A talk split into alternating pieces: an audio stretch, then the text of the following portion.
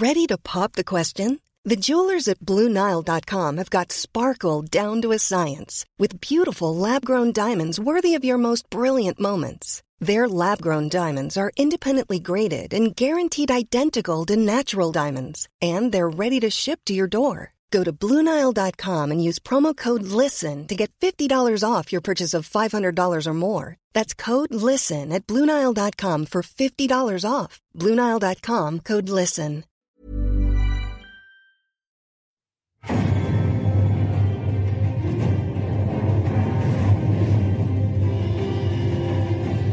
Hello and welcome to Aria Talking to Me, a Game of Thrones podcast. My name's Ben Vanel and my co-host, all on the other side of this city we live in, this beautiful city of Melbourne, is I'm trapped in the computer.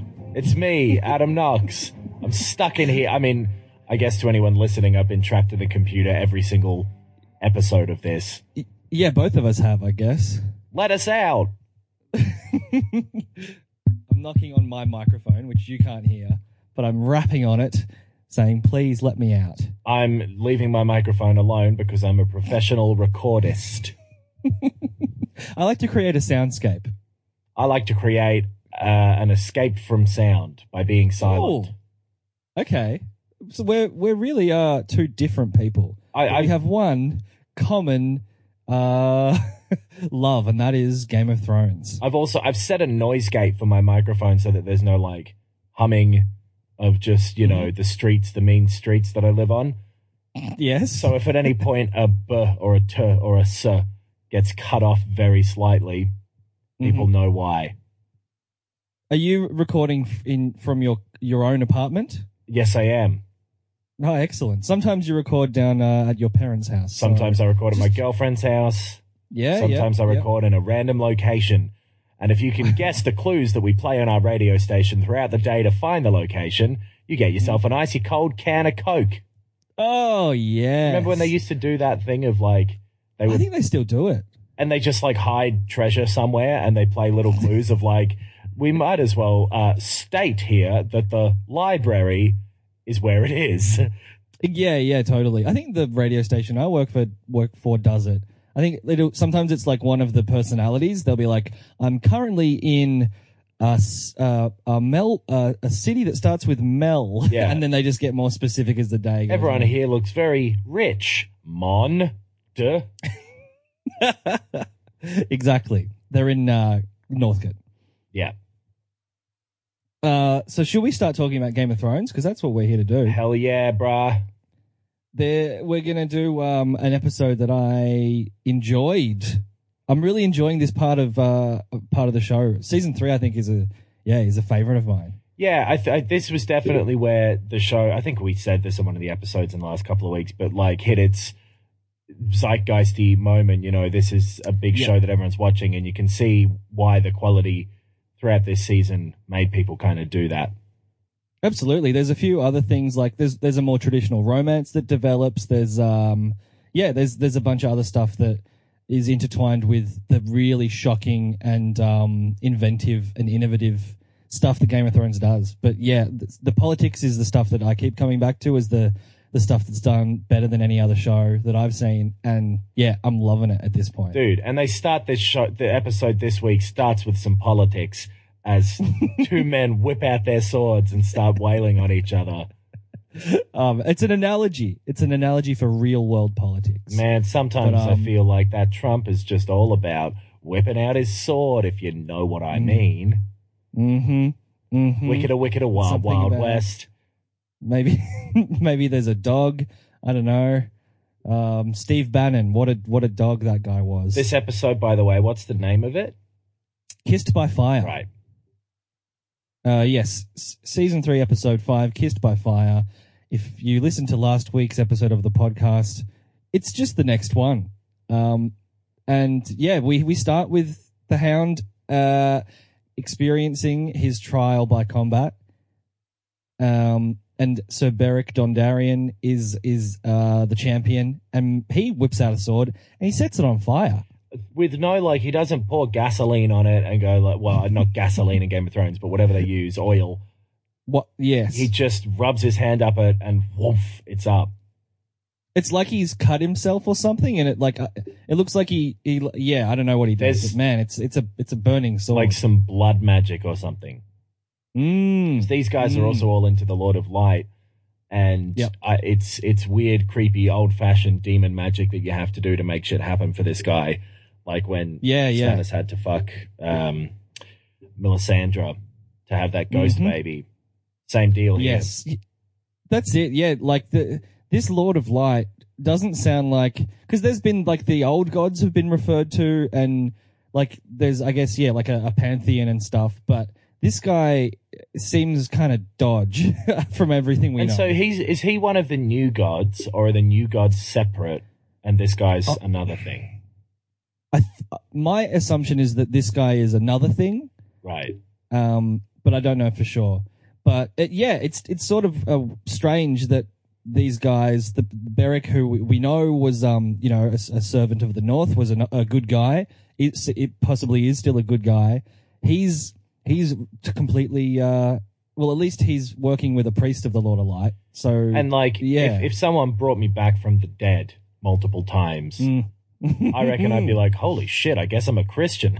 like, Yeah, totally sure sure yeah he's he's like six times Jesus yeah, exactly. He's six Jesuses. yeah. Well, that's we're getting a little bit of ahead of ourselves because they um they have a fight. It's really cool. He Beric looks like he's about to take out the hound. The hound's on the ground. The hound's terror, a ground hound. ground hound, little snuffling around there on the ground hound, and he's Yep. got a his shield's on fire. He he's terrified of fire Mm. still. Everything's fucked Yep. for him. But then, uh, But then swings he a stands up. Yeah, yeah. he swings a big old blow right down onto Beric's shoulder and cuts him Mm. in, cleaves him in twain. He does indeed, and he falls down dead. Uh, for a moment, yeah. then he's back up and yeah, he's old like, priest boy. "Yeah, the- uh, Thoros of Myr Mm. runs up to his side and just whispers some like, "Holy motherfucking shit, my friend is dead. Please bring him back."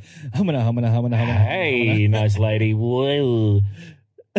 and Um, and because Arya is very, she's she's freaked out because she, she was like, the Hound was about to die, and she was like, yes, fucking kill him, cut his head off, and then the Hound made the miraculous comeback, and now she's kind of like, oh shit, oh no, she pounces at him with that But- knife. Mm, mm. She leaps right forward, tries to get him, but uh, Beric Dondarrion's back up and he's like, "No, girl, I'm here. I'm Ain't here. no reason to be stabbing no one."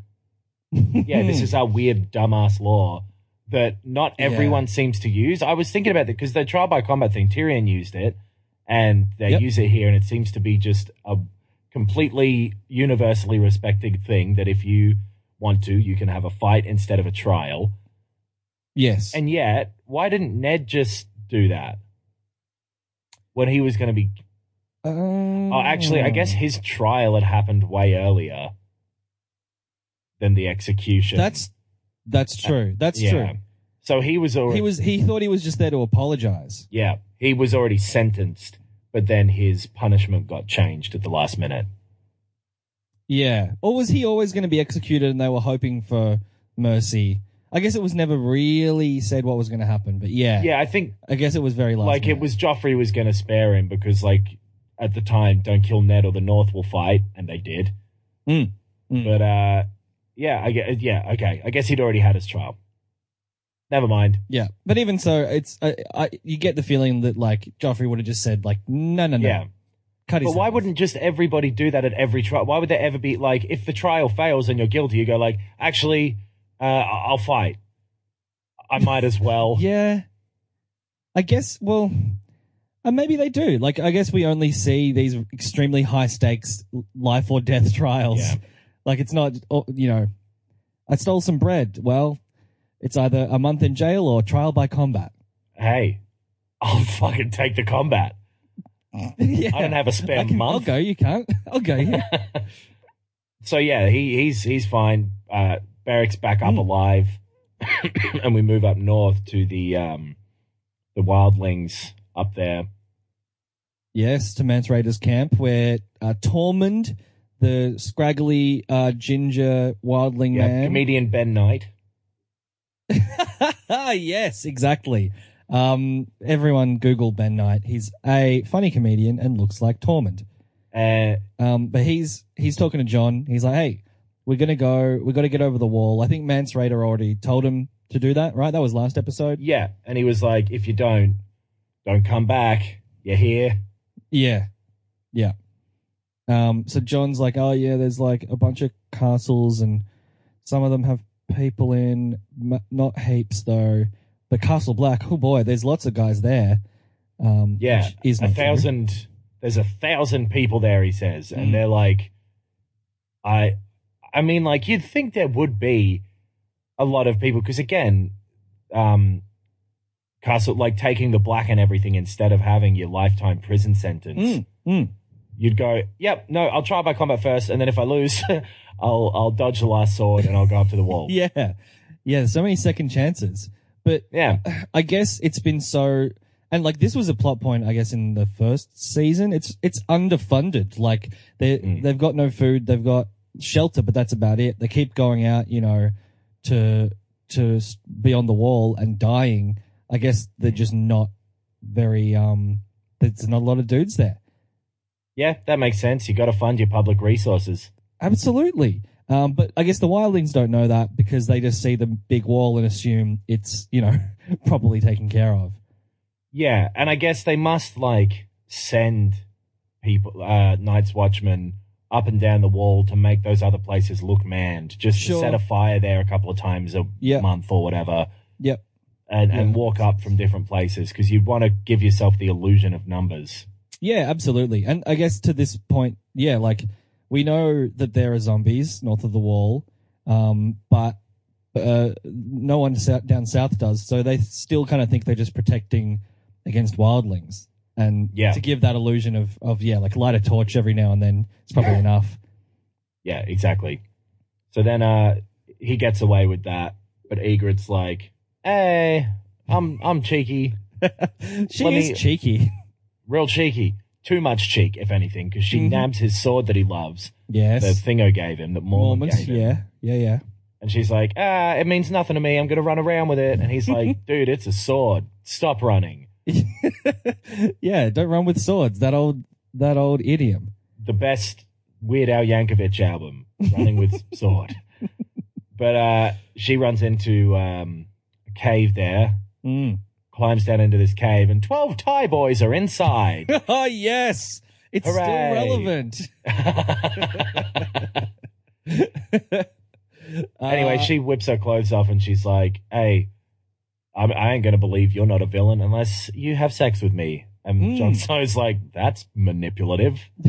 it, it really is. You are It's- coercing me."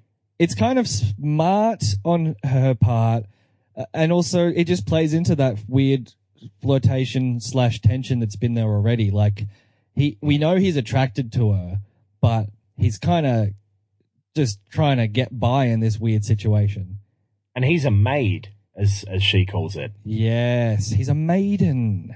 little little virgin boy. he is a little virgin boy. But uh, yeah, they're both into it. And, uh, they're both, you know, playing their dumb little flirty games. But the rules up north of the wall are different. You've taken your Mhm. vows, but Mhm. now you're going to take your dick out. well, he doesn't do that, does he? no, you describe what he does. I don't want to. One of the most famous um, pussy eating scenes in in a mainstream TV show. In pop culture, uh, even. Yeah, What are the yeah. top five? Well, another one's on. HBO. Another one's on HBO of The Sopranos. I was going to say The Sopranos. Yeah, yeah, because there's that Yeah. whole episode about uh, Junior not like doing it, but not wanting any, anyone to know. Yeah. Uh, what? When else does it happen? I can't think of three more times. Um, yeah, And no, I don't wanna- know. Oh, I'm not going to Google it. um, but yeah, that's that's what happens. And then I guess they like go and do a bit more and you know roll around and shit. Yeah. If you can hear me typing, I am Googling it now. um, but yeah, there, there's hot springs there. It's a very beautiful scene. Uh, it's all porn. yeah, that's what I expected. and a watchmojo.com video, which possibly worse. yeah, yeah. Um, so uh yeah, yeah, they they he she says, you know, nothing Jon Snow again. Mhm. And then go, gets cut off kind of halfway through because she's like, "Holy macaroni!" yes. Um, and yeah, like they, it's, it, you're right. It does start out kind of awkward and manipulative, but uh, they, I feel like some of that manipulation stuff is just surface level. Like they, they Yeah. just have to do it. Like he's putting, he's putting up a brave or, you know, a, a cold front and she's acting like she's doing it for military reasons yeah, you know, to prove his loyalty, but they're both secretly just into each other. And that's what this scene is. And then after it, like they they do the classic like movie flop down after sex thing, right? I feel Yeah, as yeah, though yeah. that it comes back to that where they both go, "Ugh, Yep. "Oh, you blew my dick off." Uh, you absolutely exploded my dick off my body. and she starts listing everyone who she's banged, and Jon's like, "Whoa, whoa!" Oh, yeah, that's right. And uh, yeah, that's that's it, right? Oh, I guess this is yeah, this is where "Kissed by Fire" for the episode comes from as well, because that's how she describes red hair. yes. A very poetic language. They get in the bath together, and they seem to genuinely be quite pleased with each other here. Yeah, it's it's a moment, a nice moment of respite of of of genuine emotion in a pretty fucked up show. Yeah. Uh, so then we go back over to Harrenhal, Mm. where uh, the creepy beard guy who's Australian Mhm. drops uh, Jaime and Brienne off at Roose Bolton. Yes, Roose Bruce Bolton. Bolton, friend jo- of Robb Yep. Stark. Yeah, Ro- Bruce Bolton, the the second in command, basically of the North at this point. Yep. Um, he's holding Harrenhal for Robb Stark. He's he's garrisoned there, I guess you call it. And Yeah. um, yeah, he John's boy. And he starts John's- being nicer to Jaime Mm. and uh, uh, t- tells the his men to take him off to Qyburn, who is that like little maester guy who was dying there when they arrived initially. Yes, yeah, yeah, yeah. When yep, when Robin and Bruce and, and Catelyn and stuff all rocked up. Yeah, that's right. So uh, that happens, and they walk in, and uh, this Qyburn guy is like, "Whoa, your hand are no good." Yeah, you you're probably gonna die. Like most likely, even if I you know help. Let me chop off that whole swinging arm. Yes. And Jaime's like, "Never. Just chopped Yeah. a little bit off. Burn me. Don't give me any drugs." just a little bit off the fit. So when you go get a haircut, they always cut it way too short. Like even if you ask just a little trim, they always take way too much off. But he's insistent. He needs that hair and that arm. And then Qyburn is like, by the way, back when I used to be a maester, I was a real weirdo and did some experiments that they kicked me out for. Anyway, let me operate on you. Dr. Qyburn Mengele, I think his full name is. Ah, I'm sure that's a great reference. It's it is. It's a, a Holocaust reference. Oh, I, I'm it's I'm sure it's a relevant reference. Maybe not great. I, I think it's. I mean, it's not funny, but it's it's pretty spot on. Um, He's a Yeah. grubby little man. This guy. And, grubby little man. Jaime refuses to take any opium. Basically, Yeah. he doesn't want to be sedated because he wants to stay awake. Because this guy is a creep. The opposite of a Ramone. He does Yeah, not want to be sedated. that's very good. And then Jaime screams, and Mm. we cut away to King's Landing again, where uh, Tyrion and Olenna Tyrell are meeting up. Yep. Tyrion, normally the silver tongue guy, he can talk his way into any situation or out of any situation. And yes. Olenna is running rings around him, going like, "Hey, dickhead, why don't you get your nose out of the book and start listening up, fucko? I'm running the ship around here." yeah. Weird dialogue, a different tone of dialogue from the rest of the show. I think she delivers it well though. Yeah, but it's she basically is like you're boring and uh, I, you know you're clearly under pressure and i thought that you were going to be an interesting person to talk to but boy do you not live up to who i thought you were going to be yeah. And his whole Um, pitch is basically like, "We don't want to pay for this ridiculous wedding because we, I, I'm running the books now, and holy moly, we got no casheroni. Mm, yes. And she's like, no, no, no, we're having a massive wedding. But then at the end, it's like, I'll pay for half anyway. Yeah, yeah. We'll pay for half. We've got. We actually do have more than enough money. I just wanted to show you that I'm smarter than you. Yeah, uh, that is totally what it is, isn't it? She came in there just Yeah. to go like, 10 plus 10 equals 20, motherfucker. It's me, Yeah. Captain Clever. And Tyrion was like, "What is ten? That's kind of how that played out." uh, Riverrun, back over there with uh, Robb and all the others, where they're Mm, staying they- at they- least. Yeah, they were there for the funeral of Catelyn's dad, and yeah, I guess they're still there. Yeah. And so are those two Lannister lads they've got hostage. Mm. Mm. And Mm. Jaime's cousins or nephews or something like that. Some They- like- yeah, yeah, relatively direct relative, Mm. Mm. but not certainly not. Uh, Jaime wouldn't want to fuck any of them. They're not that close No. of a relative. No, that's true. That's true. And uh, big old greybeard, what's his name, Karstark, Yep. whose son was strangled by Jaime. He comes in and revenge kills both of these young boys who had nothing to do with it. It's f- a pretty fucked up scene. A child dies. Yeah, it's like they're they're and you just get this brief little moment beforehand of like they, they're just like having a chat, like these two little kids, like, oh, maybe tomorrow I'll go get to go outside again, and then it's just like boom. Sure, I'm An looking old man forward to the stabs rest of my them. life. yeah, I'm one day from retirement. But um, boy, they get stabbed up a real treat. Yeah, well, one of them gets stabbed and the other one gets yanked out of the room. Oh yeah, that's right. But like then you're like, oh, maybe he got away. Boom, smash cut to their two dead bodies Mm. on a rug Mm. in Robb's room, and he's like, "Who did this?" Yeah, And they bring Car Stark Karstark. Karstark's being a dick to him. totally. He's got a few men with him as well. There's five or six other dudes there who I guess were there helping. Like this guy's just a douche. He's a douche. He just got really angry at one point and decided like I'm too dumb to rein this in. You know, like I, I have no self Totally. control and I also can't see how this could be an issue. so he just let loose. A- and he starts calling Robb boy, and he's like, Mm. "Father, did did your father teach you any of this?" And blah blah blah. Yeah. being a real dick to him. The blackfish punches him, and Robb's like, "No, don't do that. Instead, hang them all, Yeah.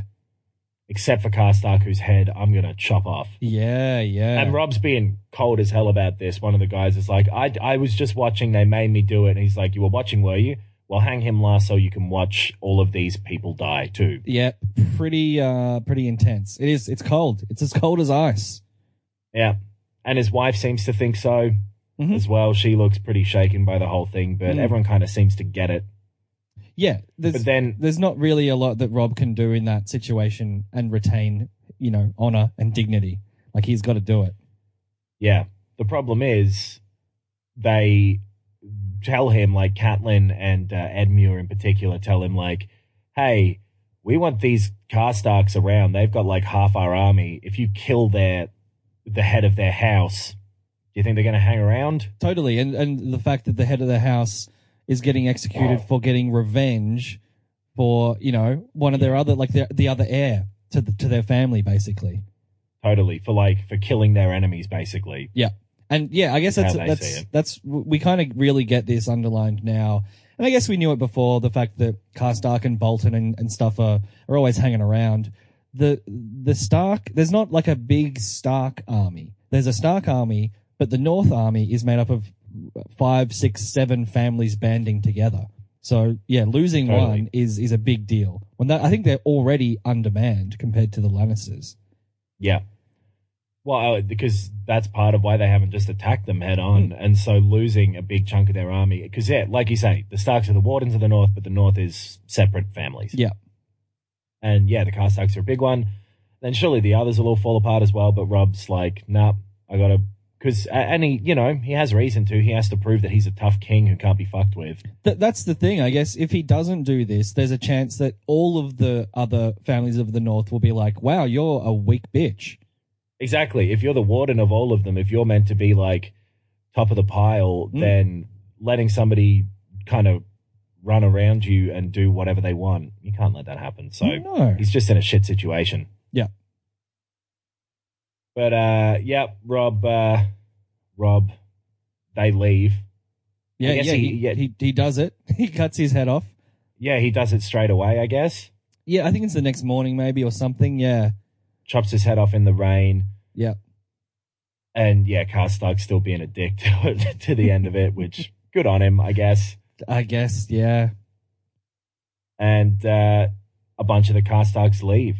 Yep. So he's he, looking over his big toy map with all the little uh, all the little wolves and lions and Yes, shit like that on yes. it. And he's like, ah, damn it. I lost it." three of my toys. yeah. Someone swept him off the board. Um, so he's got to do something. but uh, he doesn't have any ideas. And how do you, what do you do if you don't have any ideas in a movie? You start explaining the whole situation to somebody who's less experienced eyes. You can see the situation through. Mm. And he does that. It, like, I hate this trope so much. Going like, oh, you don't understand. The reason I can't do it is because the door's over there and the handle's right down the. Wait a minute. The handle. I'll open the handle. totally. That like yeah. yeah, he just does that thing and he's like, I can attack the one other city Yeah. that would have been obvious to attack. Totally. Totally. Um, so he's going to go to Casterly Rock, The But, home of the um, Lannisters. but he can't do it with his current army. It's not big enough. No. So he's going to go. this is such a stupid idea as well. But Yeah, he the only other you know family around who's still got an army and isn't I- engaged in the war already is Sir Walder Frey, who he's fucked over. yeah, the guy who wouldn't give him his army when he'd promised to marry his daughter. Mm, And then he true. breaks that promise and he's like, Oh, maybe now he'll like me more. yeah, but also, like as you said before, he's in a shit situation, and there's no right answer really. yeah, desperate times, I guess. Yep. Um, but that's what he's going to do. He's going to go. He's going to ask Walder Frey for uh, for help. So we go back over to the Brotherhood without banners. Mm-hmm. and Gendry's hanging about, being a Gendry. Yep. And, uh, Gendryan around. Oh man, this guy's always Gendryan, and I love it. but he's he's sitting about and uh, tells Arya like, "Hey, I reckon I'm going to stay here. They need a smith. People are trying to kill me anyway. I'd rather be with these all these brothers, these literal brothers. I've never Mm. had a family. Let me hang out. Well, they're not literal brothers, but."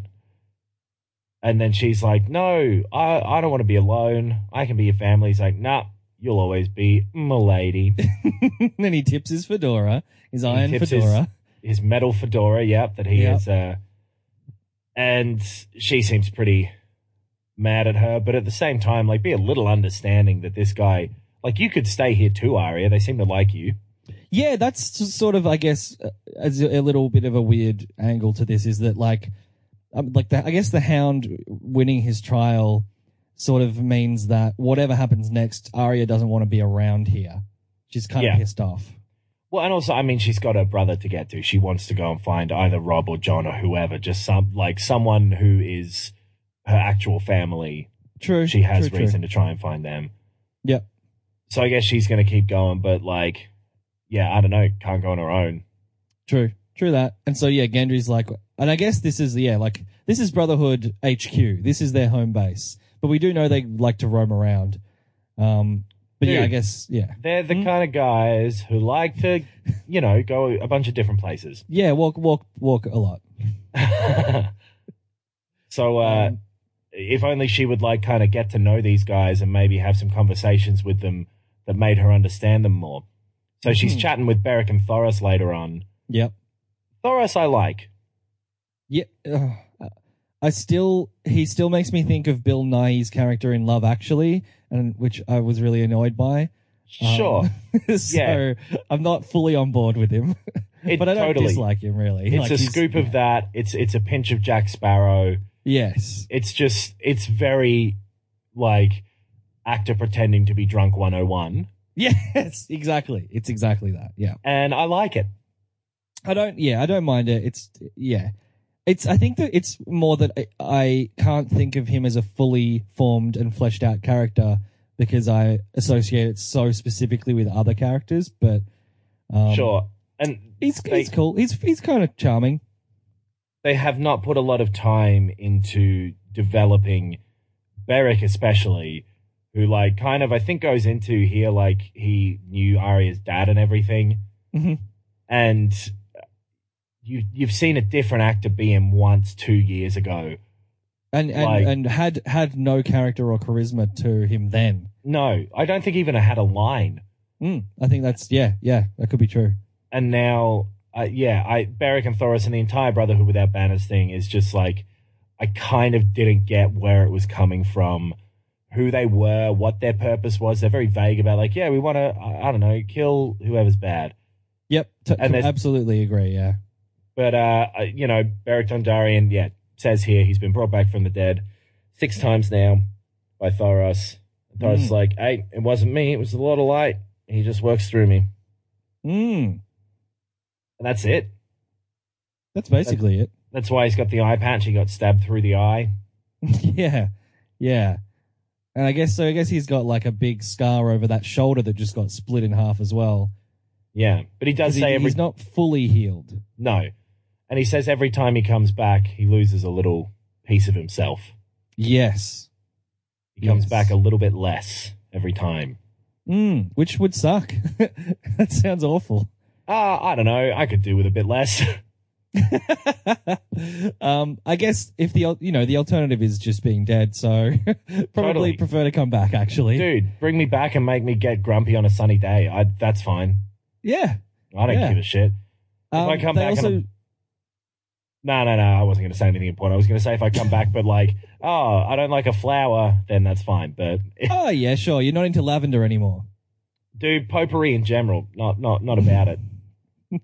Fair. Um, I was going to say that they have also told Arya that they're going to take her to Riverrun and give her to Robb as a basically as a um with a ransom. Yeah, right. They yeah, totally. They're like, we're not evil, but we're poor.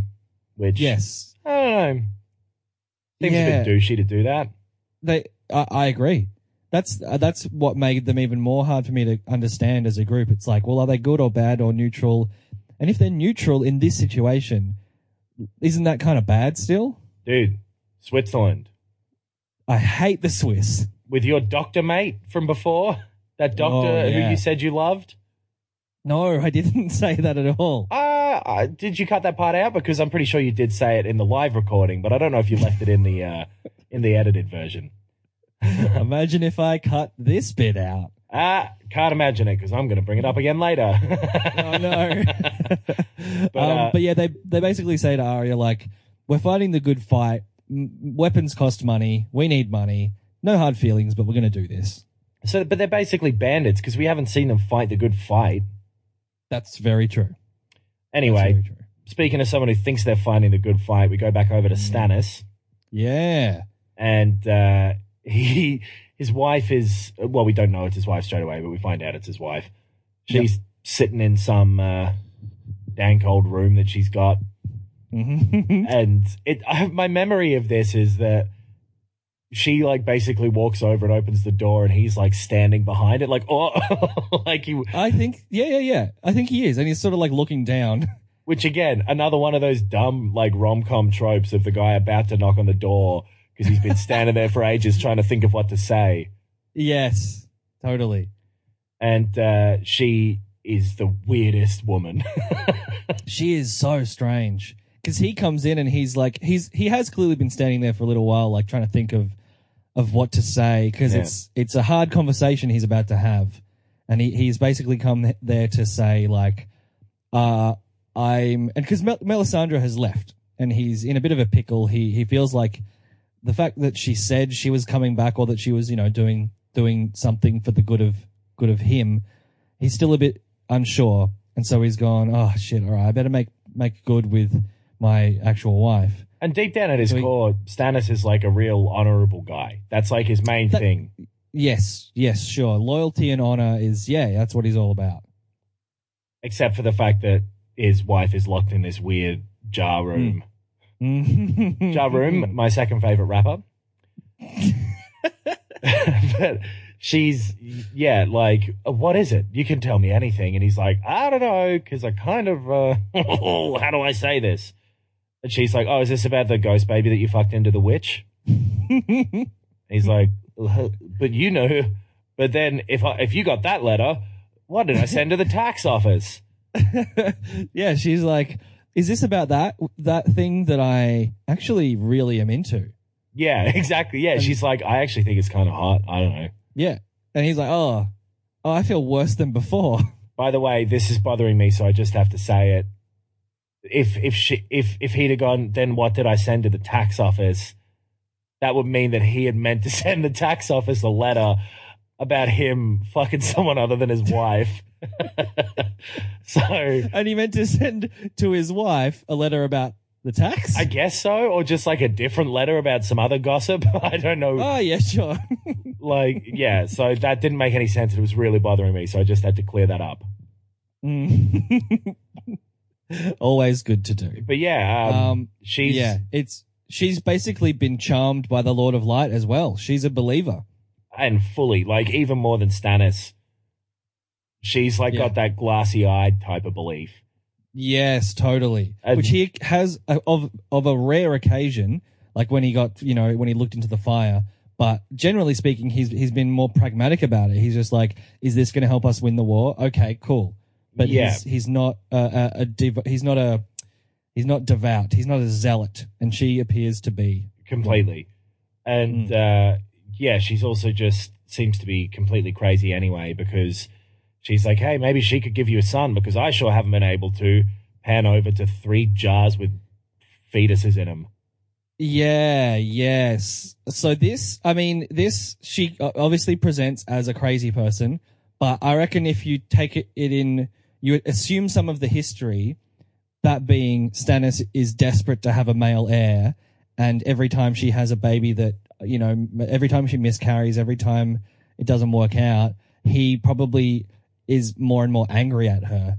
Like she's clearly, I think, had to like been forced to develop into this kind of person. Oh, sure. I'm not like she. He has probably yeah destroyed her because he's got a destroyed brain where it's like emotions Mm. don't matter. He does not seem like a Mhm. sentimental man, which makes me think that he probably isn't sentimentally keeping these babies around. This is her decision, Yes. Yep. Yep. and like I I, I don't know. It was ju- I've forgotten about this, and they look like yeah, I've forgotten about this aspect of it. Yeah. it looks like alien stuff. It doesn't look like Game It of does. Thrones stuff. Yeah. anyway, the the the wife is like it seems like she and the daughter who we find out about here and he goes and Mhm. visits in a minute are both locked up like real fairy tale style like princess and a queen locked in a castle type thing. Absolutely. It's I, I I assume that they've been in the books the whole time, but it it what it feels like is like a third season, you know, new casting, new plot line. Sure, yeah, a they little really bit. have just turned up out of nowhere. To- yeah, like hey, I'm Poochie. here, here I am. Exactly, they're poochies. yeah, but his daughter is upstairs. Mm. And I guess it it does make sense that maybe he wouldn't have talked about them because uh, you know, he only wants a male heir and seems to hate women. Yep, absolutely. And he was focused on yeah being the king. But then he's quite nice to his daughter. Like he goes up there and she's got some scar disease thing on her face.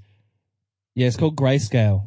Uh, right, and she is well, it's she's got grey scales on her face. So Yeah, good job, yeah. that Nazi doctor who you love and pretend to be by naming diseases like grayscale.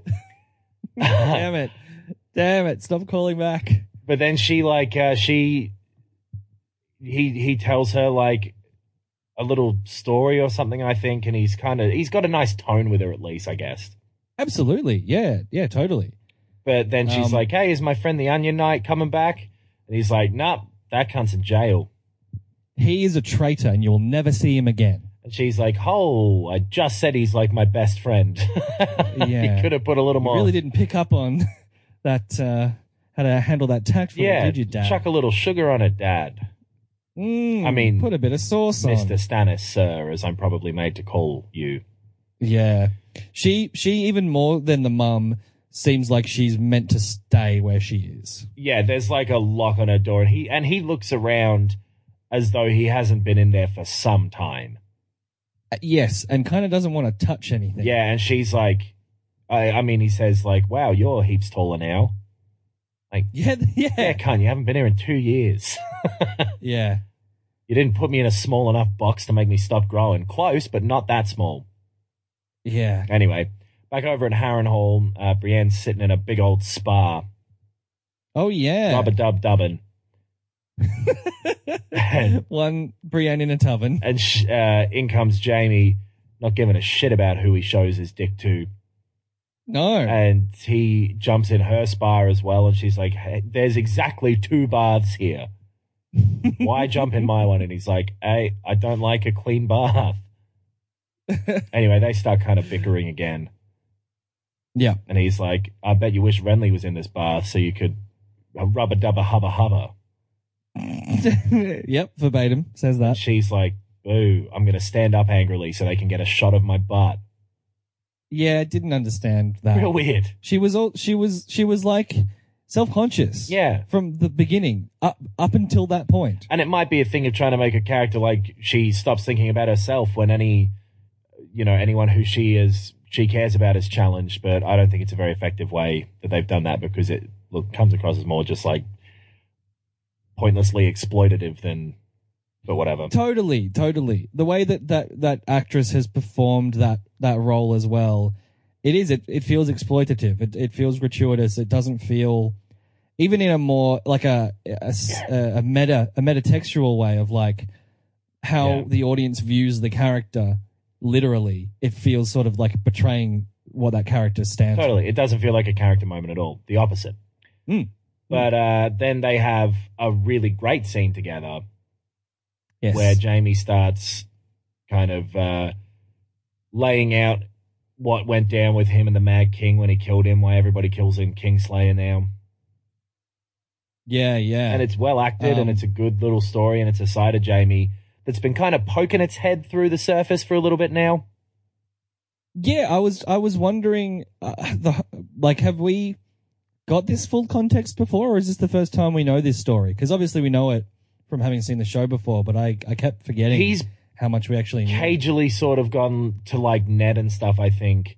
Sort of like, hey, you don't know what went down, motherfucker, a couple of times. Yeah, yeah, I guess that's true. He's sort of been like, well, you know, hey, it's lucky that I was there. Yeah. You know, So I think we've gotten sort of a, a, a vague idea that Jaime at least thinks it went down a certain way, but also Jaime pretty constantly arrogant and uh, pumping up anything he's involved with. So I guess that was always a little taken with a grain of salt. Sure, sure, that's true. But yeah, he basically describes exactly what he thinks happened, which is that um, so Tywin's come to swear his allegiance to to the Targaryens. Is that right? Yes, except he's got his fingers crossed behind his back the whole time. Right. And uh, the second that he gets in the gates, and I, I'm pretty sure Jaime says that he was like, "Don't let my dad in." Mm, and mm. then but uh Aerys yes, is like, nah, bring him in and Tywin starts sacking the city because he will fight for whatever side is about to win, and at that point it was Robert. totally.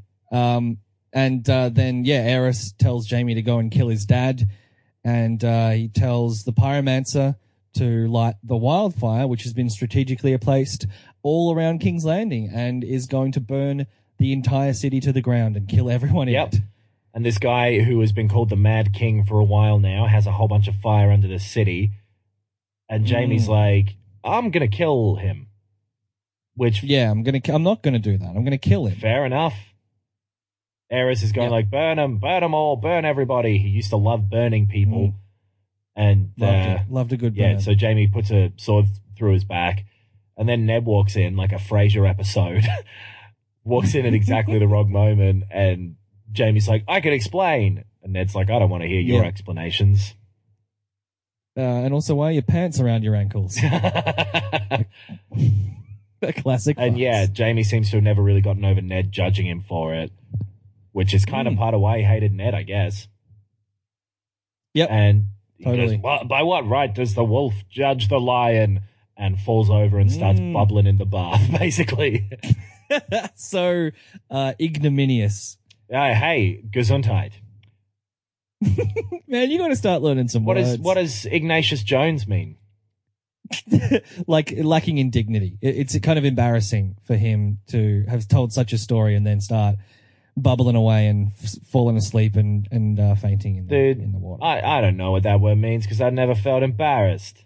I am feeling Ig- Ignis rock about it. Iggy Pop.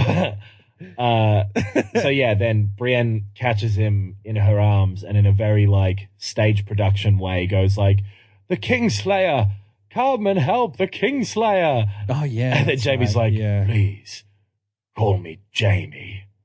It's fucking super lame. The very end of that scene. It is. It but is. other than that, it's a shame. yeah, because it's a good, it's a Yeah. good little uh, bit of Jaime's past. Yeah.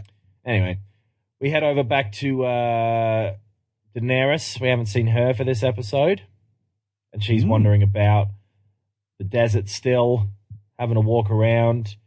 She, uh, I believe, here picks who of the Unsullied they've chosen to be their leader. She's made him choose a leader. oh yeah, yeah, And this yeah. guy comes up and takes his helmet and is like, It's me, Grey Worm. She's like, Yuck. Bad name. Pick a different one. That's your slave Yeah. name. And he's like, Hey, I love it because I had that name when you showed up and I love you. And she's like, Oh, nice. yeah. I don't think it fully holds water in terms of reasoning. No, because It was also his name when he got castrated and forced yeah, into slavery. and and the uh translator woman who she has now, Missandei, is like they've Mhm. all got names like Red Dog, Black Rat. It's like both of those things are two just very Australian. I don't think they said Red Dog. I think it was Red something else. But it was Sure, Red's Red's son. definitely Black Rat, which for any overseas people is a good old. I guess it's a rum and coke. Bun, Yeah, it's a Bundaberg yeah, rum Bundy and and Coke. Coke. I think one of them was called a red bellied tin fish. Oh, uh, ign- ignominious of you. Now, uh, Yeah. uh, yeah, and also uh, Jorah and Barristan are kind of like Jorah cl- seems to be like, oh, who's this new guy around here? They've basically taken their dicks out and they're having a sword fight with their Yeah. dicks to see who's gonna be uh, the best dick in the Barristan, world. They they want to they want to be Daenerys's number Barristan one. rubs his dick and it lights on fire. He's got to get that checked out. but uh, yeah, they're they're like Jorah, so fucking in love with Daenerys. And Mm, Barristan's like, I just want to have not a dick be my boss. yeah. I've had two, like, I've had a lunatic and a drunk in a row. Mm. So now I'm going to go for this, like, completely untested daughter of the lunatic. yeah, I think so. I think she's the daughter. Yeah. But, uh, you know, they, they seem all right. And uh, they both, like, is this the bit where um, Barristan says to, uh, or is that in the next episode, says to, um, Jorah, like, hey, you might not be the best look for her when we get back over there, you know. Yeah, that's now. That's now. It's like you you got cast out for for being a slave trader. Like that's uh that's not that's not a good look. You can't come back over to Westeros and be a right hand man. Like, you might have to get out of the picture pretty soon, buddy. He's like, I'll, Mm. I'll get you out of the picture. Mm. I didn't even do the voice. Hold on. It's the one voice you do. well, I'll get you out of the picture. No, I can't do it anymore. no, I don't know. I'm feeling sick. Um, I'm not sure if I'm going to nail it. That's okay. We can move on because that's all that scene is. Yeah, uh, and but I like uh, Jorah and Barristan sort of trying to out alpha dog each other. And Jorah also tells the least funny story of all time. Oh, what's this? I forget this. Well, like this is towards the start of this scene where he's like, "When I was, uh, when I was knighted by Robert, it was the proudest day of my life.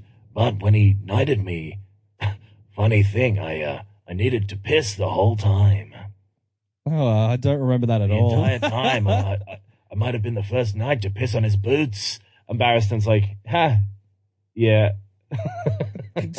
kind of makes you sound like a weird creep, dude. like? He's like, I've been in my armor for 16 hours.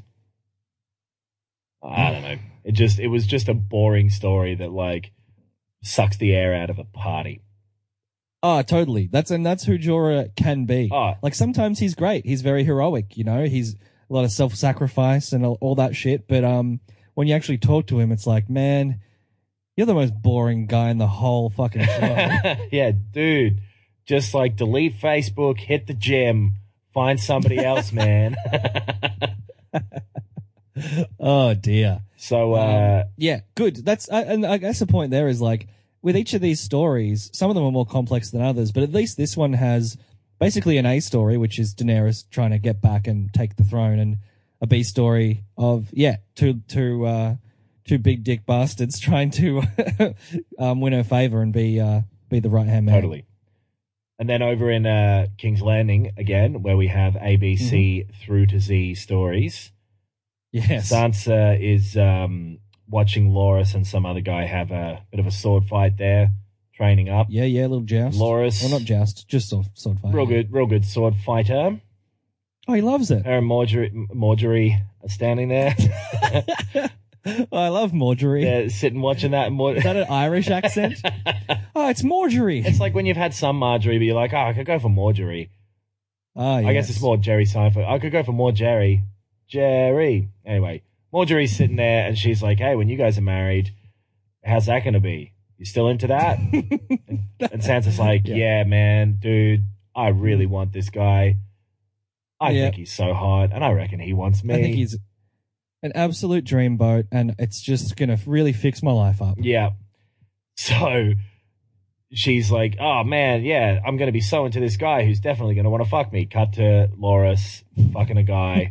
Except, like, Yep. he's eh, fully clothed, Yeah, which is sort Yeah. of weird. I mean, I guess maybe the It actor is. wanted to be fully clothed, which I get, like, I, the, the show is very inconsistent with, with who it will force to get naked. Yes, very true. Very, very. But true. whatever, like, maybe it should either be no one or everyone at all times. Yep, agreed. There's only there's only black or white. and uh, yeah, I, I, nothing really happens here. It just is kind of a scene where it's like, and remember, Loras is gay. yeah, totally. that's all. Yeah, that's all that really happens. Mm. Uh, but then we get a, a last scene of the um, big old council table, and uh, Um, yeah. Well, I guess well, Sansa and Littlefinger talk a little bit. Oh, do they? She's yeah. She's like, um, she says something like, "Oh, you know, I'm I'm worried about you. I want to make sure I'm in King's Landing to to to make sure you're okay." So, which is weird. I don't know what why she. oh, and I think she kind of lets on that, like, oh, me and Loras, that's probably going to happen. And Littlefinger does a little bit of yeah. a, oh, okay, that's fine. yeah, Him yeah. and Jorah, yeah, he turns away from the camera and bites his Yeah. knuckle. him and Jorah are very close to uh, Mm. subscribing to the same subreddit. Mm. So, Yeah, uh, Jor- Jorah's slave name would be Red Pill.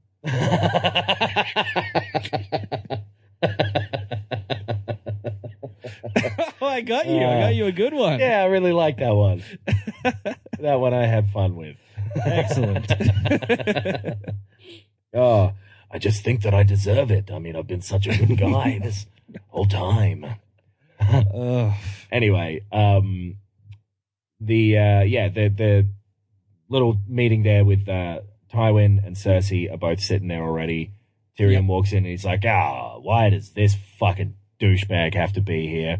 Mm-hmm. Pointing to Cersei, Mm-hmm. and uh, they sit him down and they're like, "Look."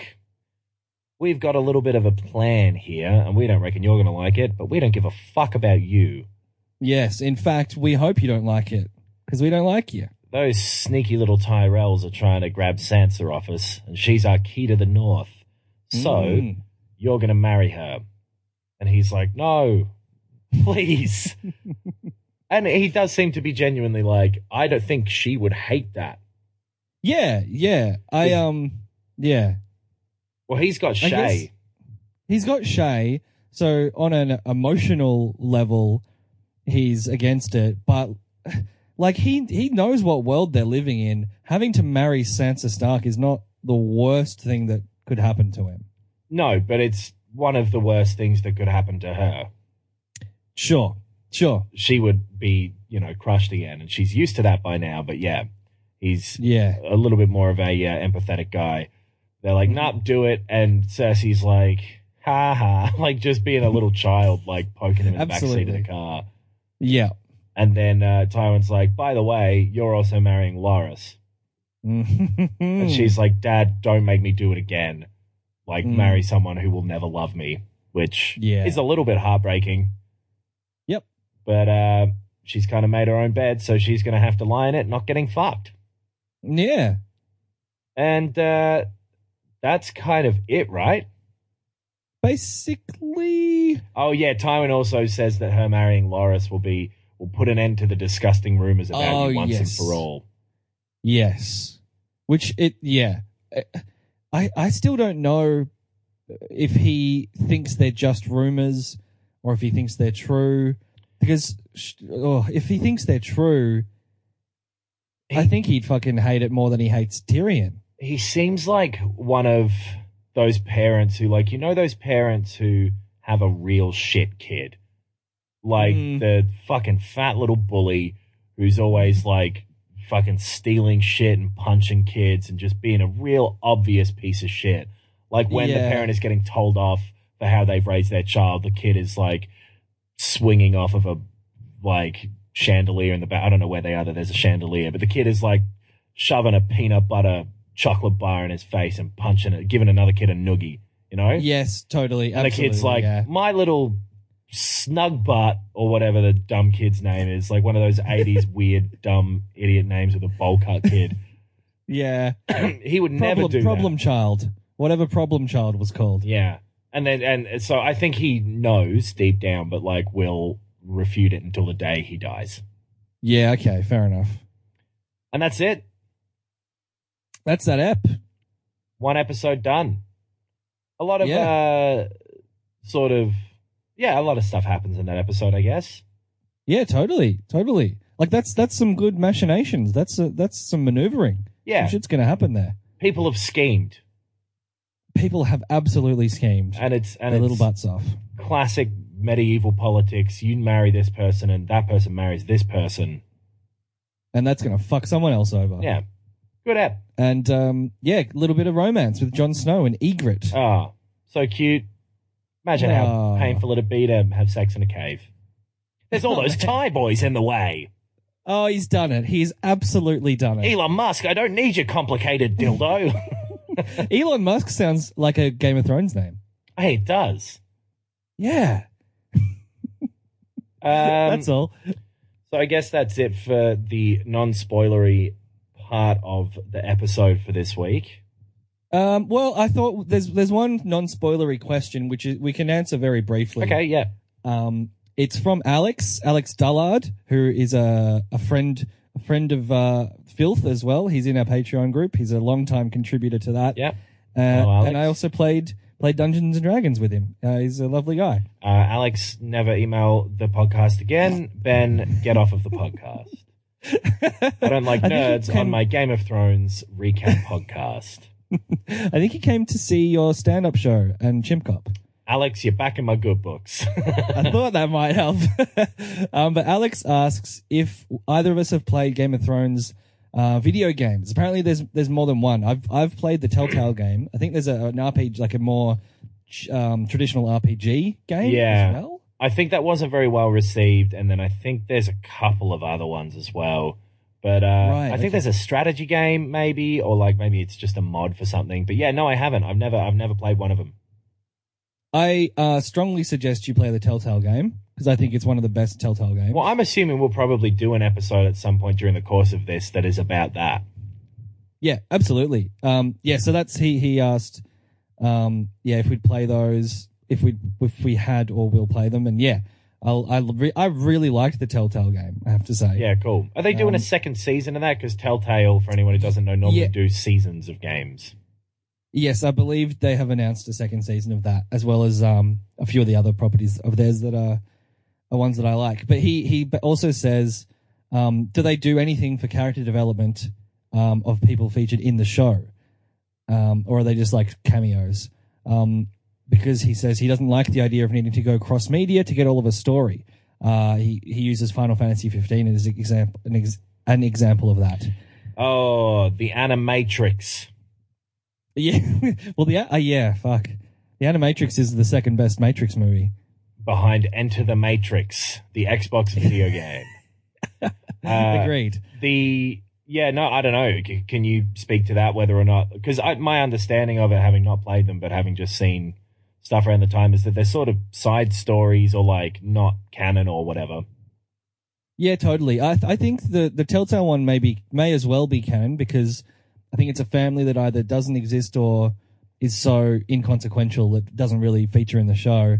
There are uh, characters from the show in the Telltale game, but not in in ways that um, impact the characters within the the TV show at all. Cool. I think that's Um, probably yeah. the most interesting way of doing it too. Absolutely, absolutely. Um, and yeah, it is a good game. So I'm sure we'll talk about that at some point. Great. Um, that is all in terms of non-spoiler questions, and probably yeah, non-spoiler uh, section of the show. Well, that means that if you're watching Game of Thrones for the first time and you do not want to be spoiled for future episodes, please stop listening for this week and join us next week on the name of this podcast. uh, but for all of you who want to hang around, oh, by the way, the email address is aria talking to me pod at gmail.com.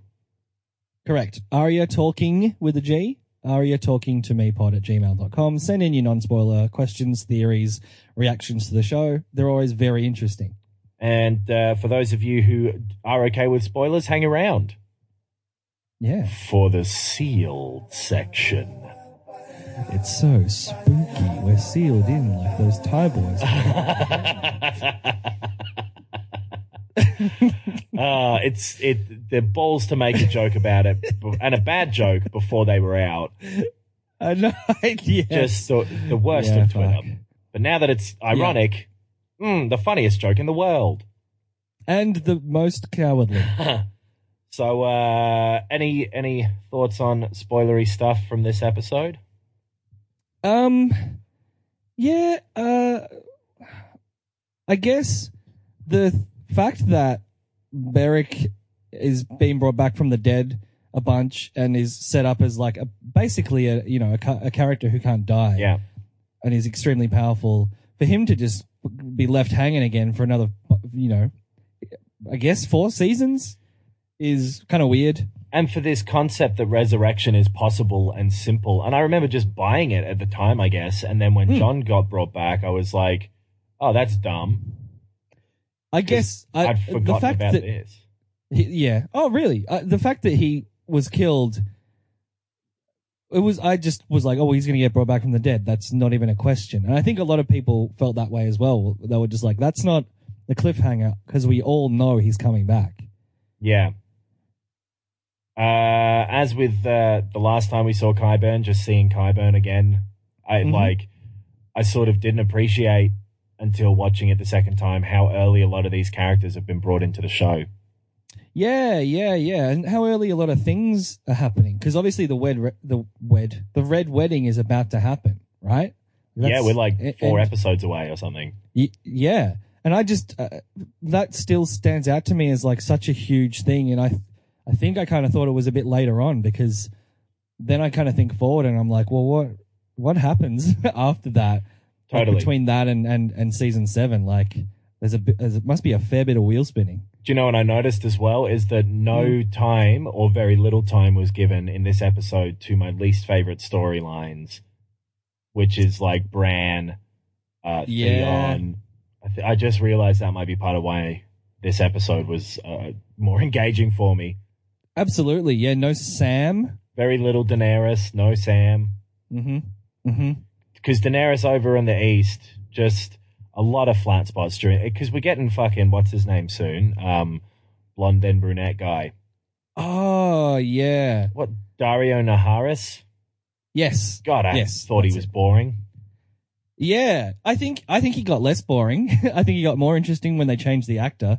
But by that point, it was another thing of like, well, you changed the actor halfway through. I don't think I can engage with this. Well, then he just as a kind real of did character. nothing. He was around, and and Jorah was like, "Ah, this guy," and then this they're guy's like, rogue, roguishly charming. "Yeah, Han Solo," and then uh, they leave. yeah, that's true.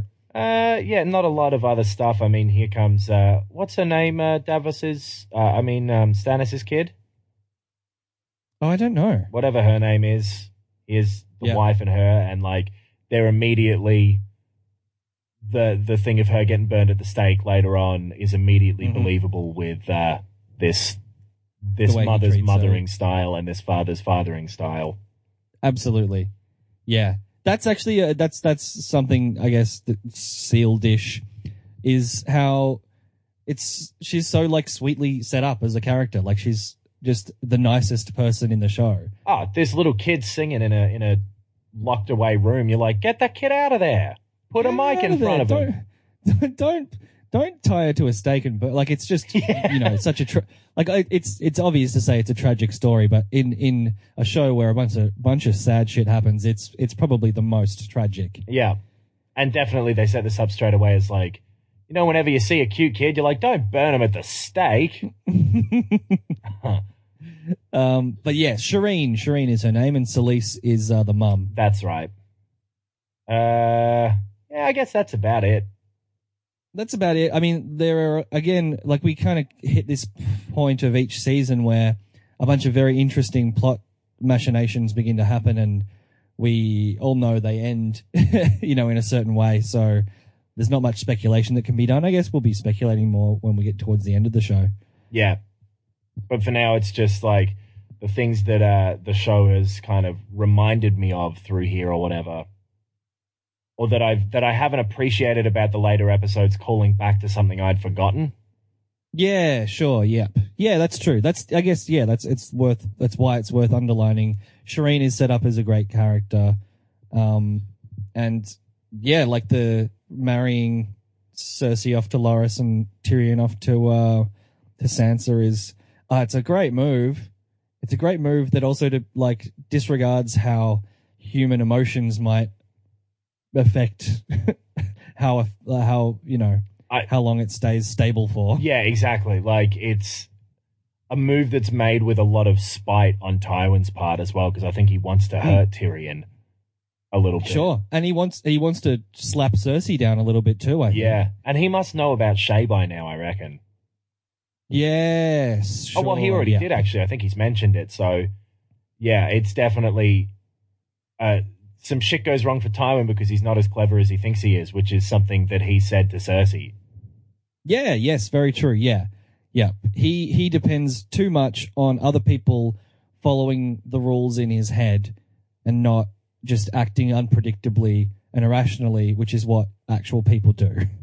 Totally. All right.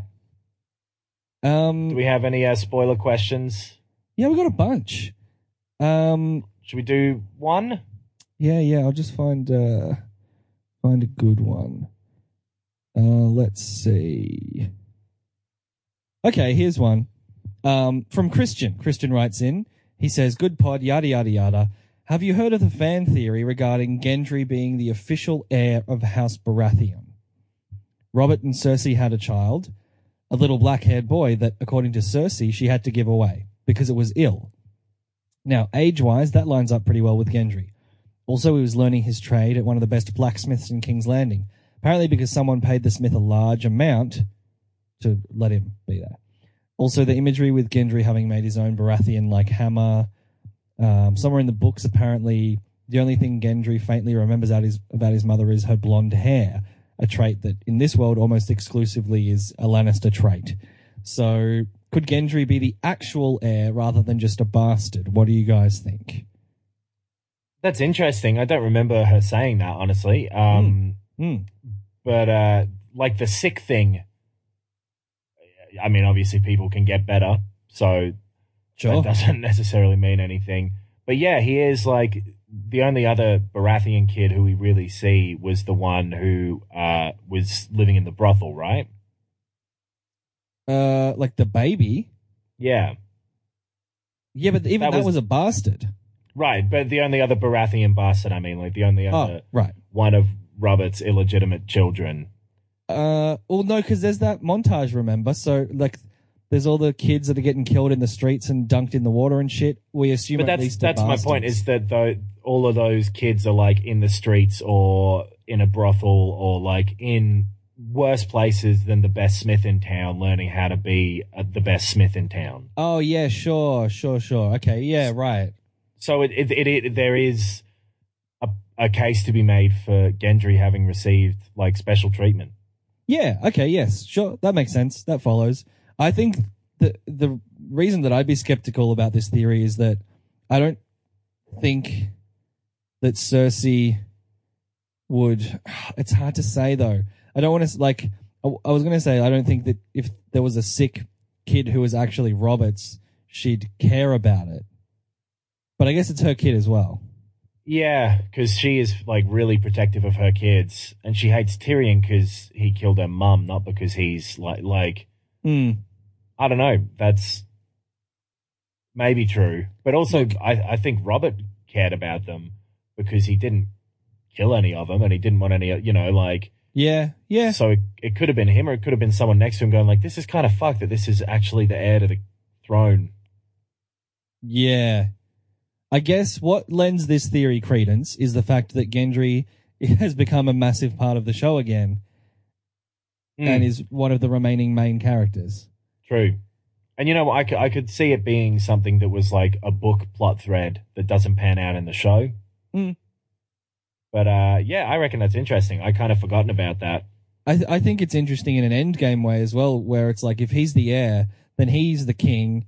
Jon Snow and Daenerys don't have to deal with being weirdly incesty and taking control. But then, I mean, what is, like a good guy, so what is being a- a good king? What does being a Baratheon mean anymore, though? Um.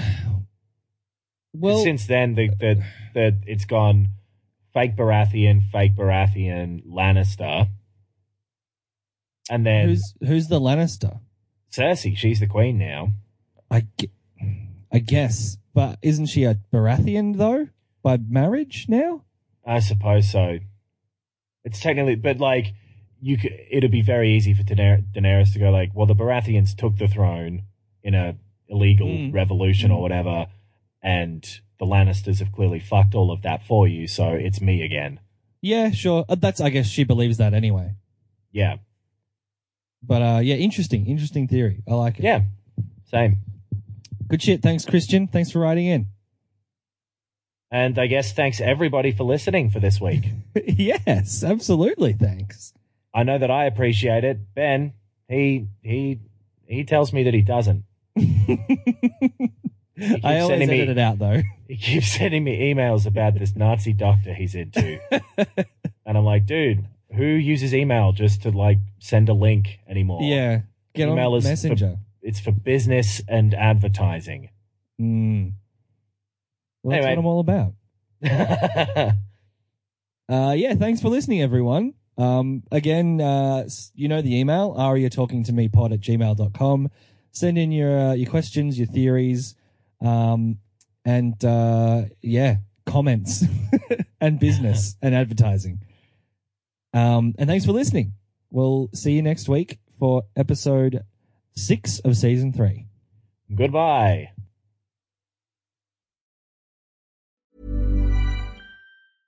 Hey, it's Paige DeSorbo from Giggly Squad. High quality fashion without the price tag. Say hello to Quince.